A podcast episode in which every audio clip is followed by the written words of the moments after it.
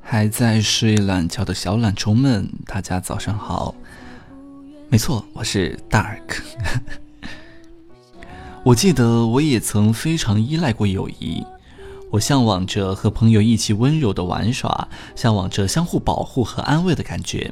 但是总是不可避免的，我感受到了人与人之间的那种自私的感觉。除非彼此不发生冲突，否则哪一方都是不愿意妥协的。我记得曾经有一个朋友，他打电话约我去陪他逛街，我因为不想去而委婉的拒绝了。可是他毫不理会我的拒绝，一而再、再而三的反复提出他的请求，软磨硬泡、撒娇，极尽所能。他可能是把我当成了一个容易被攻克的对象。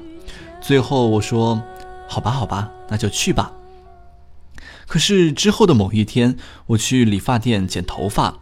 发型师把我的头发剪成了非常奇怪的模样，我回到家里非常的生气，没有办法之下，我打电话给他，希望他可以陪我一起去理发店再把头发去修一修。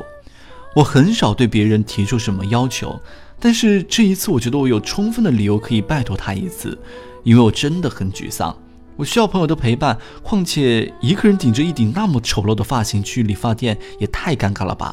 而且我这也是一种非常恳切的邀请，但是对方果断的拒绝了。我想，是不是我也要试着像他那样央求一下，这样才会比较符合他的逻辑？可是没等我多说两句话，他就将电话挂断了。我当时非常的伤心，我靠着墙壁坐在了房间的地板上，手里还非常可笑的捏着电话。我发现别人总是比我更早的一步，知道如何的去拒绝，知道如何维护自己的利益，知道如何去做自己想做的事情，知道如何不给别人留下后路。而我在这样的时候，感觉到自己非常的卑微。我记得《爱与痛的边缘》当中有一句话是这样说的：“他说，有一群羊在草地上吃草，一辆车开过去。”就一只羊没有去看车，而继续安静的吃草，那么这一只羊就显得特别的孤独。我也觉得自己很孤独，我没有附和，是真的觉得很孤独。